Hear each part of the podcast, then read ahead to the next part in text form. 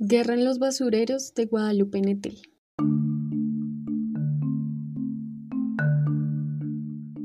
Hace más de 10 años que ejerzo como profesor de biología en la Universidad del Valle de México.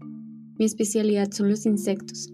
Algunas personas vinculadas a mi campo de investigación me han hecho notar que cuando entro en un laboratorio o en las aulas de clase, casi siempre prefiero acomodarme en las esquinas, del mismo modo en que cuando camino por la calle me muevo con mayor seguridad si estoy cerca de un muro. Aunque no sabría explicar exactamente por qué, he llegado a pensar que se trata de un hábito relacionado con mi naturaleza profunda. Mi interés por los insectos despertó muy pronto, en el paso de la infancia hacia la adolescencia, alrededor de los 11. La ruptura de mis padres era muy reciente, y puesto que ninguno de los dos estaba en condiciones psicológicas para hacerse cargo del error que habían engendrado juntos, decidieron mandarme a vivir con la hermana mayor de mi madre, mi tía Claudine, que sí había logrado construir una familia funcional con dos hijos disciplinados, pulcros y buenos estudiantes.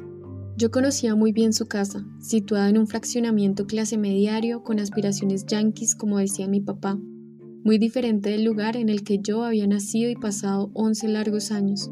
Mi casa y la de mis tíos eran opuestas en todo. Nosotros vivíamos en una parte desmejorada de la colonia Roma, uno de esos departamentos que ahora se conocen con el nombre de Love y en aquella época como estudio de artistas, aunque en realidad se asemejaba más a un cuarto oscuro de fotografía, por las telas superpuestas, casi todas hindúes, que frenaban la entrada del sol. Mi madre sufría migrañas constantes y no soportaba estar expuesta mucho tiempo a la luz, la casa de mis tíos, en cambio, tenía inmensos ventanales, además de un jardín donde mis primos jugaban al ping-pong. Mientras que, en nuestra familia, los tres teníamos la responsabilidad de la limpieza, obligación que ninguno cumplía cabalmente, mis tíos contaban con una sirvienta amable y silenciosa que cohabitaba con su madre en la misma azotea, Isabel y Clemencia. Una vez instalados en la casa de mi tía, esas dos mujeres me enseñaron más cosas de las que aprendí en todo el año escolar, no es de extrañarse, pues las peleas y los gritos de mis padres habían tenido en mí el efecto de una perforadora. Cualquier información que no fuera indispensable para mi supervivencia, como las divisiones con punto decimal y las monocotiledoneas gramíneas, se filtraba por las grietas de mi averiada cabeza para perderse sin remedio en el olvido.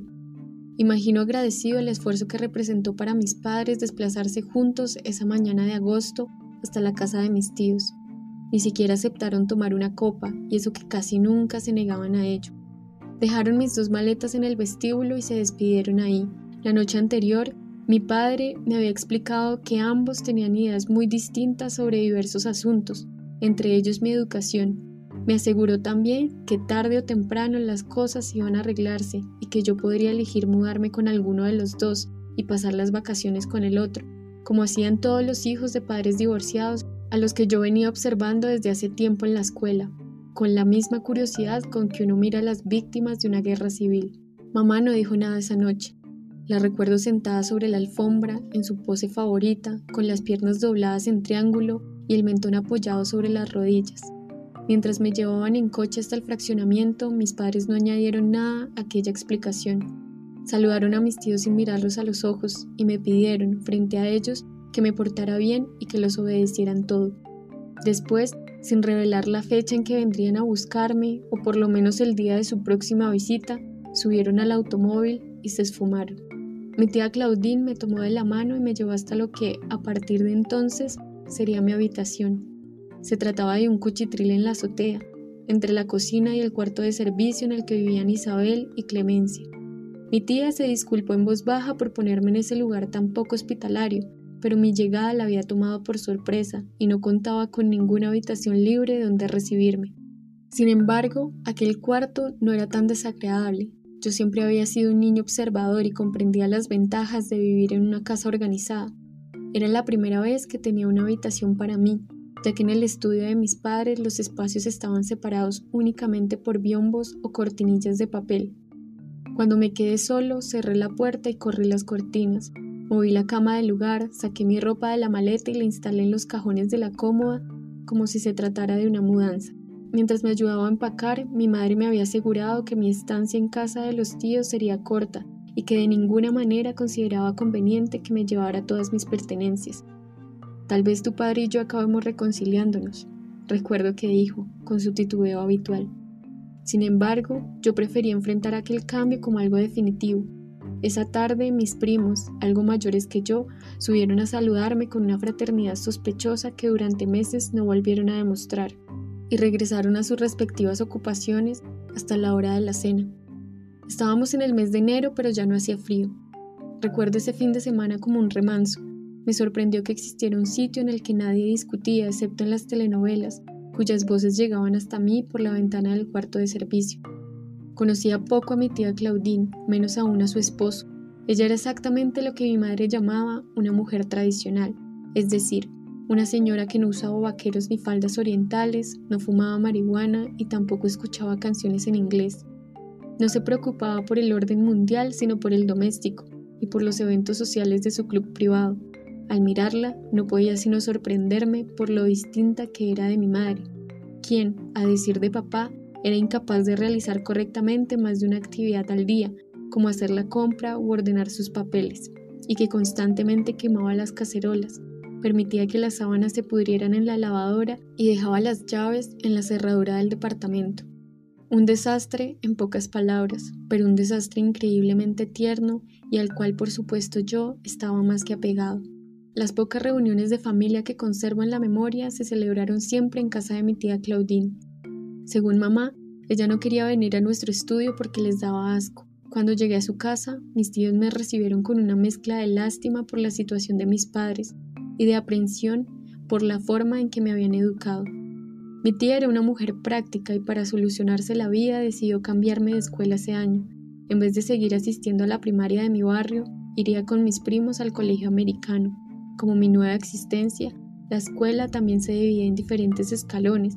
La mayoría de los alumnos rubios a los que pertenecían mis primos estudiaban en la sección americana del colegio, mientras que yo acudía a la mexicana, una sección más barata donde se hablaba español y cuyos salones se encontraban no en la azotea sino en la planta baja, es decir, en la parte más oscura del edificio, Todas las mañanas, cuando el autobús de la escuela pasaba a recogernos, mis primos ocupaban los asientos traseros del armatoste y desde ahí mataban el tiempo molestando a mis compañeros. Es verdad, como aseguró mi tía Claudina mi padre por teléfono un par de meses después, que yo no hice ningún esfuerzo por integrarme. Podía haber participado más en las conversaciones familiares o aparecer más seguido en las comilonas del domingo a las que acudían otros parientes que también eran los míos. Podía haber pedido que me inscribieran al club donde sus hijos pasaban las mañanas del sábado. Podía haberme hecho amigo, ya no digamos de mis dos primos, sino de al menos uno. Podía haberme tomado la molestia de averiguar cuál era el menos antipático de ellos. En vez de eso, permanecí casi siempre recluido en mi cuarto, con la mirada absorta en las grietas del techo y los odios atentos a los chismes que la empleada le contaba a su madre acerca de sus patrones. Mi habitación, a medio camino entre la casta de las sirvientas y los miembros de la familia, representaba muy bien mi lugar en ese universo. Aunque nunca lo expresaron de manera contundente, a la hora de la comida notaba un desagrado general por mis modales y mi forma de comportarme en la mesa. Mi tía censuraba sin cesar a mis primos, sobre todo al más pequeño, para que no hablara con la boca llena y bajaran los codos del mantel. A mí, en cambio, nunca me decía nada, y eso aumentaba la animadversión que recibía de ellos. Fue por ese motivo principalmente por el que empecé a comer en otros horarios. Al llegar de la escuela subía a mi cuarto para hacer la tarea y bajaba a la cocina, justo antes de que Isabel metiera las sobras al refrigerador. También a la hora de la cena esperaba que todos hubieran dejado el comedor, aun si a veces no me era fácil resistir a los olores de comida que subían hasta la azotea. Cuando todos se marchaban, encendía las luces para prepararme un sándwich y beber la taza de chocolate que Isabel me dejaba junto a la estufa. Cenaba solo, como un espectro cuya vida transcurre de manera paralela, sin que nadie venga a interrumpirla. Me gustaba el silencio y la tranquilidad de esas horas. A veces, mientras sorbía con estruendo mi bebida caliente, encontraba algún rastro de Isabel, una lista de mercado, un folletín de la iglesia evangelista, una guía de telenovelas. Era entretenido observar esos papeles, la letra torpe de la muchacha, sus indecisiones ortográficas. Después de cenar, lavaba mi plato y mis cubiertos y subía a asearme al baño de servicio que Isabel y su madre dejaban lleno de vapor y aroma a crema nivea. Los sábados, mientras mis primos jugaban al tenis en el club, yo acompañaba a Isabel a la Merced a hacer la compra de la semana. Subíamos a un autobús que pasaba a pocas cuadras de la casa y luego a otro que nos llevaba por la avenida Bertiz. El mercado de la Merced era mucho más interesante que el pequeño súper, situado en la misma calle que el estudio de mis padres, donde había hecho la compra hasta entonces. Lo que más disfrutaba de aquellos paseos con Isabel era el viaje en autobús por la ciudad y los personajes que compartían el transporte con nosotros, personas de todas las edades y todas las clases sociales meciéndose y chocando entre sí. Se veían también mendigos de muy distintos tipos, desde niños tullidos hasta amas de casa de aspecto venerable. Una vez me tocó presenciar un asalto a manos de un payaso armado que amenazó al chofer, mientras todos poníamos nuestro capital en la bolsa de su ayudante. También a Isabel le gustaba salir a hacer la compra, en cuanto salía de casa se ponía de buen humor y conversaba conmigo acerca de lo que estuviéramos viendo. Con esa misma alegría eficaz regateaba con los marchantes. De todas las vías que transcurrían en esa casa, la de Clemencia era, sin lugar a dudas, la más circunspecta de todas, incluso más que la mía. No hablaba con nadie, evitaba encontrarse con los miembros de la familia y si por casualidad coincidía con alguno de mis primos en la escalera de servicio, jamás le dirigía la palabra. Solo de noche la escuchaba susurrando en su habitación con su hija. A veces, sin embargo, sobre todo si me notaba triste o preocupado, dando vueltas por la azotea como era mi costumbre, me ofrecía uno de los cigarrillos que fumaba a escondidas de Isabel, a unos cuantos pasos de los tanques de gas estacionario. Nunca los acepté, pero me quedaba a su lado cuando los encendía. El olor de sus delicados sin filtro me recordaba el del estudio de mis padres. No sabría decir si fue por la razón exquisita de Isabel, por el exceso de manjares que había en esa cocina o simplemente porque las colaciones improvisadas no me eran suficientes, pero en casa de mi tía me volví un aficionado a la comida. Ya no salía de mi cuarto solo de cuando en cuando para ir a comer algo, sino que en una misma noche bajaba varias veces por una Coca-Cola, un paquete de galletas, un yogur con mermelada, sin importar la hora. Recuerdo perfectamente la sensación de libertad que me causaba moverme sin ser visto ni escuchado por aquella casa, y sospecho que de ese tiempo proviene la costumbre de caminar al ras de los muros de la que hablaba al principio. Una de esas madrugadas en que bajé a la cocina con la intención de servirme un vaso de leche, descubrí una cucaracha enorme, color marrón, muy oscuro, detenida junto a la alacena. Me pareció que aquel insecto me miraba y en sus ojos reconocí la misma sorpresa y desconfianza que yo sentía por él. Acto seguido se echó a correr, atolondrado hacia todas partes. Su nerviosismo me dio asco y al mismo tiempo me produjo una sensación familiar. ¿O fue acaso la sensación de familiaridad la que me produjo el rechazo? No sé decirlo. Lo cierto es que dejé el vaso sobre la mesa y corrí espavorido hasta mi cuarto, pero no pude dormir. Me preocupaban dos cosas, mi actuación cobarde frente a un miserable bicho y el vaso de leche que había dejado sobre la mesa. Después de pensarlo mucho, reuní el valor suficiente para volver a bajar. Entonces descubrí que el insecto seguía en el suelo.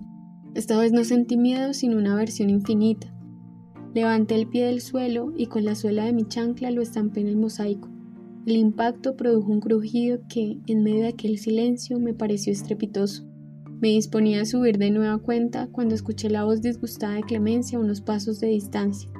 Si no la levantas y te deshaces de ella, me dijo, vendrán a buscarla sus parientes. La anciana se inclinó con suavidad y recogió con la mano el cadáver de la cucaracha para envolverlo en una servilleta. Había algo solemne en su actitud, como de quien lleva a cabo un ritual mortuorio. Después abrió la puerta del patio trasero que compartíamos con otras casas vecinas y la echó en una maceta. Sin decir nada subimos a nuestras habitaciones. Una vez en la azotea, Clemencia empezó a lamentarse. ¿A quién se le ocurre? dijo casi para sus adentros. Ahora, lo más probable es que vengan a invadirnos. Pasé varias horas en mi cama dándole vueltas al asunto, incluso para un niño de 11 años. Lo que Clemencia había dicho sonaba un poco descabellado. Durante mi insomnio me pregunté qué pasaría con nosotros si Clemencia tuviese razón, y ese era así, cómo eran los lazos familiares entre las cucarachas, qué obligaciones y qué derechos tenían dentro de su clan. Y esa familia era una sola, interminable, que habitaba toda la tierra o había distinciones entre las diferentes ramas. Cuando por fin logré dormirme, soñé con un cortejo fúnebre de cucarachas. Aquella que yo había aplastado con el pie yacía en medio de una muchedumbre, como cuando fallece un héroe o un poeta querido. Tuve la certeza de que nunca me lo perdonarían. Clemencia no se equivocaba. En muy poco tiempo las cucarachas invadieron la casa de mi tía Claudine. No llegaron de golpe como hordas de vikingos, dispuestas a conquistar un territorio, pero se apoderaron de la alacena subrepticiamente, a la manera de una guerrilla que evita ser detectada. Luego de la cocina entera. Pocos días más tarde Isabel llamó a su patrona para darle la noticia. Me encontraba junto a ellas justo en ese momento y por eso pude ver el rictus serio e impotente de mi silenciosa tía. Yo no lograba quitarme de la cabeza que la invasión se había producido por mi culpa. Pensé que la despediría, pero en vez de eso, cuando por fin se decidió a decir algo, fue para establecer un plan de ataque. Empezarían con el veneno más ordinario. Si este no funcionaba en las próximas 72 horas, llamarían al fumigador. Isabel la sintió gravemente. Tenía las piernas muy juntas y el cuerpo erguido como un militar. Antes de marcharse, Claudine se detuvo en el quicio de la puerta. Pidió a la sirvienta que le prepararan un té de tila y que se lo llevaran a la cama. No se lo cuentes a nadie, dijo. Esto debe quedar entre nosotras. Sin embargo, mi tía no respetó su plan inicial. Quizás fue una cuestión de orgullo o de simple pudor ante los vecinos. El caso es que el fumigador nunca pisó su casa. En cambio, durante las semanas siguientes, vimos circular todo tipo de trampas y venenos para mitigar la plaga. La más impresionante era una especie de goma donde algunas cucarachas se pegaban, dejando un pedazo de caparazón, a veces una sola pata. Por desgracia, la trampa no las mataba y tampoco las dejaba estériles. Aún mutilados, esos insectos se seguían reproduciendo velozmente, poblando las alacenas y los estantes donde se guardaban las especies. Mi tía era la estratega, Isabel la ejecutora. Esta última se tomaba el asunto de las cucarachas como una cuestión personal, la oportunidad que había esperado siempre de mostrar su lealtad a la familia. La simpatía que me inspiraba Isabel me hacía solidarizarme con su guerra. Cada noche la ayudaba a rociar las orillas de la casa con un producto blanco e inodoro que supuestamente ahuyentaba a los insectos. Sin embargo, el único resultado de esa nueva sustancia fue la muerte de un ratón cuya existencia no resultó insignificante. Mi tía Claudine, en cambio, prefería el aerosol. Cuando ni sus hijos ni su marido estaban en casa, aparecía en los pasillos con un cubreboca y el tubo en la mano. Su actitud poderosa recordaba la de un soldado transportando un arma de alto calibre. El ruido del aerosol llegaba hasta mi cuarto, causándome escalofríos. Isabel y mi tía ya no hablaban de ninguna otra cosa, parecían acaparadas por la presencia de los insectos. Mis primos, en cambio, no mencionaban nunca el tema. Muchas veces pregunté si Claudine perseveraba en su afán por mantenerlos aparte o si eran ellos mismos quienes preferían fingir demencia. Sospecho que lo sabían, pero por temor a los nervios de su madre o por simple indiferencia, preferían hacerse los desinformados, hasta que mi tía ventiló públicamente el asunto. Para redoblar las precauciones, no se atrevieron a comentarlo. Es importante, nos dijo Claudine, que se muestren más cuidadosos con los alimentos. Prohibido dejar platos sucios en la sala o en el cuarto de la tele. No quiero ver ni una migaja en el suelo. Mis primos adoptaron con seriedad todas las medidas de higiene que les requería su madre. Yo hice lo mismo, extrañaba de mi propio comportamiento. Las veces en que había visto una araña o una cara de niño en el patio de la escuela, mi reacción había sido serena y despreocupada. Y sin embargo, ahora consideraba a estos bichos un problema de vida o muerte. Muy rápidamente mis primos se contagiaron de la enjundia. Cada vez que aparecía una cucaracha en el baño o sobre la alfombra de alguna habitación, toda la familia se reunía para acribillarla, Isabel y yo incluidos. Ya no era cuestión de clases sociales, sino de una verdadera guerra entre especies esos insectos no solo habían invadido los cajones y las alacenas, sino también todos los resquicios de nuestras conciencias. Cualquiera que las haya sufrido sabrá que no exagero, las cucarachas casi siempre terminan convirtiéndose en una obsesión. Clemencia era la única que se mantenía fuera de aquella laraca. Su actitud me extrañaba sobre todo después de su arrebato de la primera noche. Estaba seguro de que sabía muchas cosas acerca de nuestras enemigas y sin embargo no revelaba ninguna. Lo único que hacía de cuando en cuando era expresarse con sarcasmo acerca de nuestro encarnizamiento. Así son los ricos, decía. Se angustian siempre por tan poca cosa. Mírenlos. Parece que les hubiera caído el chahuizle. Olvidaba que una de las principales atacantes de los insectos era su propia hija. Según lo que había dicho aquella noche, las cucarachas tenían códigos y rituales, al menos funerarios. Me dije que era importante observar su comportamiento más sistemáticamente y que de esa observación saldrían las claves para aniquilarlas. El enemigo, en cambio, no parecía amedrentado por nuestros ataques. Las cucarachas caminaban por la casa con una desfachatez que rayaba en la arrogancia, tal vez porque al menos en número eran superiores a nosotros, o quizá porque a diferencia de los seres humanos no les importaba la muerte. Era esa característica y no el color de sus caparazones ni la fealdad de sus patas nerviosas lo que más me atemorizaba. De algo estaba seguro, si no las desterrábamos, ellas lo harían con nosotros.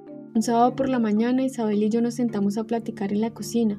Habíamos puesto pan a descongelar en el microondas mientras la mujer me explicaba los beneficios del nuevo insecticida. Escuchamos unas crepitaciones inusuales dentro del aparato. Cuando abrimos la puerta, descubrimos tres cadáveres de cucaracha sobre las banderillas. Por lo visto, la parte de arriba del microondas, que rara vez encendíamos, era uno de sus principales cuarteles. La escena me dejó horrorizado. Ya habíamos probado todo y seguíamos en las mismas. En cambio Isabel se mantuvo inusualmente tranquila. No te preocupes, me dijo con tono protector. Vamos a ganar esta guerra. Esa semana Isabel dejó de utilizar el insecticida. Sin abandonar ni un instante su nueva tranquilidad, se puso a perseguir a los bichos para meterlos en un bote vacío de yogur. El sábado siguiente, en vez de subir al autobús, mi tía nos acompañó en coche hasta la Merced. Hicimos la compra igual que siempre, pero esta vez, antes de salir, Isabel nos condujo a Claudine y a mí a una nave a la que nunca antes me había llevado. En esta zona los puertos no tenían cortinas de metal y tampoco mesas de exhibición como en los otros galpones. Ahí los comerciantes ponían su tendido en el suelo. Una sábana o un petate bastaban para enseñar su mercancía, algunos llevaban hierbas, otros montoncitos de frutas silvestres, nísperos y ciruelas visiblemente recolectadas por ellos mismos. Otros vendían canastas. Alguien en uno de sus puestos miserables llamó poderosamente mi atención. Se trataba de una niña de rostro hermoso y muy oscuro que ayudaba a su madre a vender insectos. ¿Qué es lo que venden? le pregunté Isabel con incredulidad. Son jumiles, respondió la niña con una voz tan dulce que me ruboricé en el acto.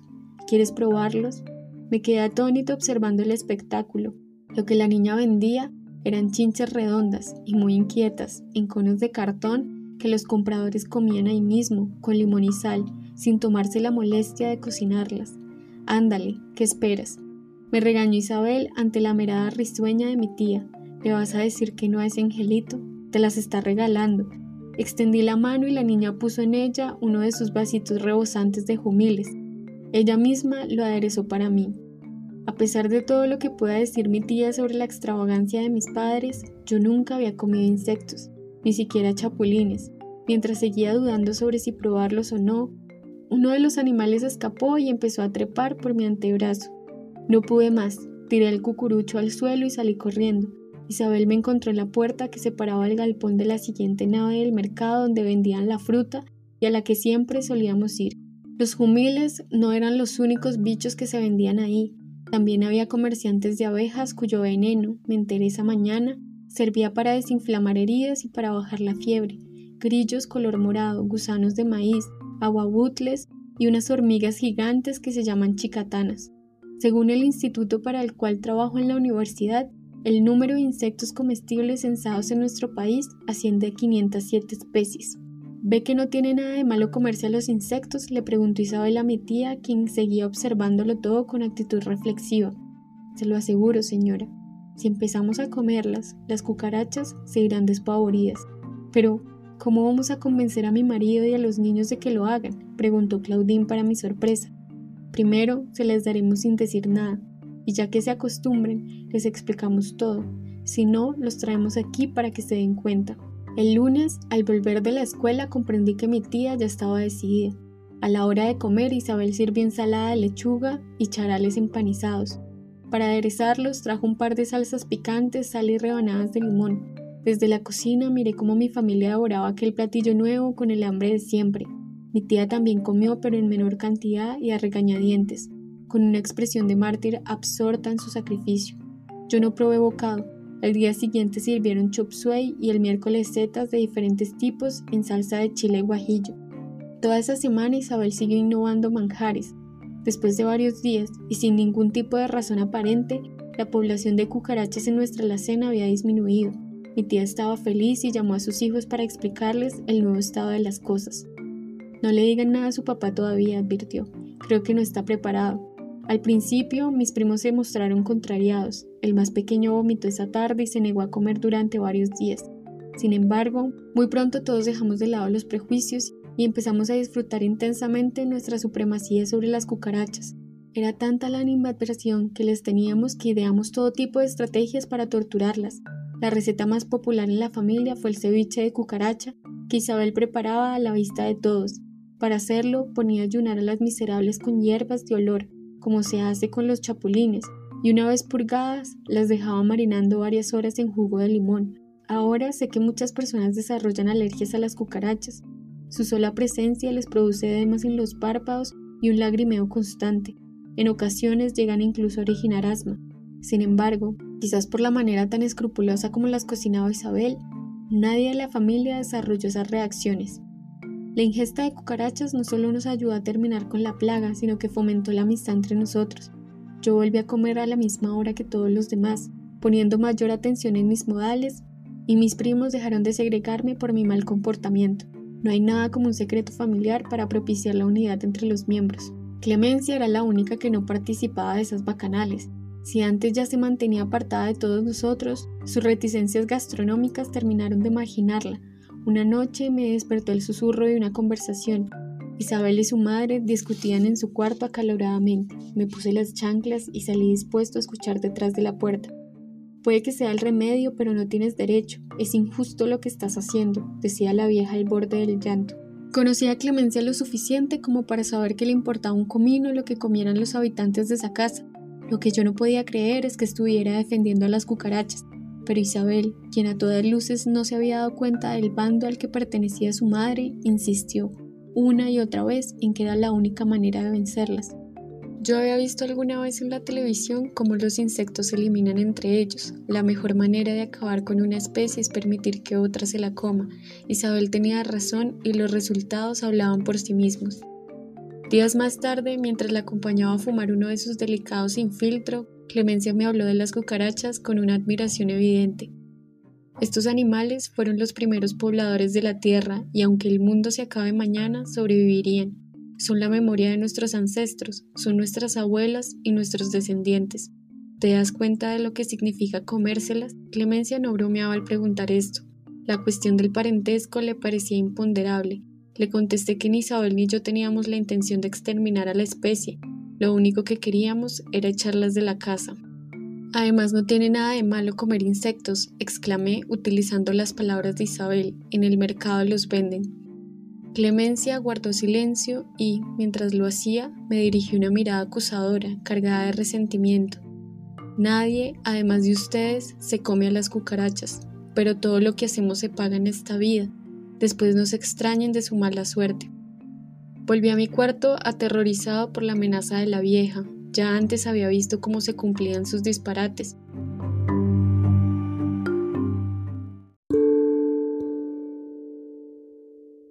El viernes por la mañana mi tía apareció en la escuela para llevarme a casa. Le pregunté si había pasado algo malo, pero ella solo negó con la cabeza. La vi tan seria que no me atreví a preguntar nada más. Hicimos el trayecto en coche, sin decir una palabra. En el vestíbulo de la entrada reconocí el abrigo de mi madre. Desde el fondo de la sala se esparcía el olor tan peculiar de sus cigarros oscuros. Me sorprendió el aspecto lustroso de su ropa. Los meses que había pasado en ese fraccionamiento me habían acostumbrado al brillo de las prendas clase mediarias y a sus muebles impecables. Mucho más delgada que antes, mi madre temblaba de nervios en una orilla del sofá, infringiendo las reglas de la casa reglas que ella conocía perfectamente, encendía un cigarro tras otro y aspiraba con fuerza, como si en la sustancia volátil que entraba por sus pulmones hubiera querido encontrar el valor para mirarme a los ojos. No había venido a buscarme, parecía más interesada en saber si me portaba correctamente, si cumplía con mis obligaciones domésticas y escolares, y si mi tía estaba de acuerdo en seguirme alojando. Algo comentó de una cuenta bancaria que podía servir para solventar sus gastos o los míos. Eso no lo entendí bien. Lo que sí capté perfectamente fue que tenía mucho miedo. Fiel a su carácter práctico, mi tía reveló la explicación que su hermana no lograba formular. Tu madre ha decidido internarse en una clínica, me dijo. Nosotros estamos de acuerdo y vamos a apoyarla. Sin esperar mi respuesta, Claudine salió de la sala para dejarnos solos. Mamá siguió temblando en silencio. Me acerqué al sofá con todo el cuidado del mundo y la abracé. Todas mis dudas desaparecieron en aquel momento. Por más adaptado que estuviera esa nueva familia, era a ella a quien pertenecía y era con ella con quien deseaba vivir. En un tono de voz muy bajo, un tono de confidencia, le hablé de mis primos, de lo espantoso que era viajar con ellos en el camión de la escuela. Exageré todo lo que pude las condiciones en las que vivía para que me llevara a su estudio, a la clínica, a donde fuera. Le prometí ocuparme de ella y, por toda respuesta, recibí el calor de su aliento alquitranado. Al cabo de unos minutos, mi tía volvió a la sala para llevársela. Recuerdo que esa noche cayó un largo aguacero. Isabel y Clemencia tocaron varias veces a la puerta de mi cuarto. La silueta del paraguas se reflejaba en una de mis ventanas. No es que no quisiera verlas o hablar con ellas, pero carecía de fuerzas para salir de la cama y abrir. La única compañía que tuve en ese momento fue la de una cucaracha muy pequeña que permaneció toda la noche junto al buro de la esquina. Una cucaracha huérfana, probablemente asustada que no sabía hacia dónde moverse.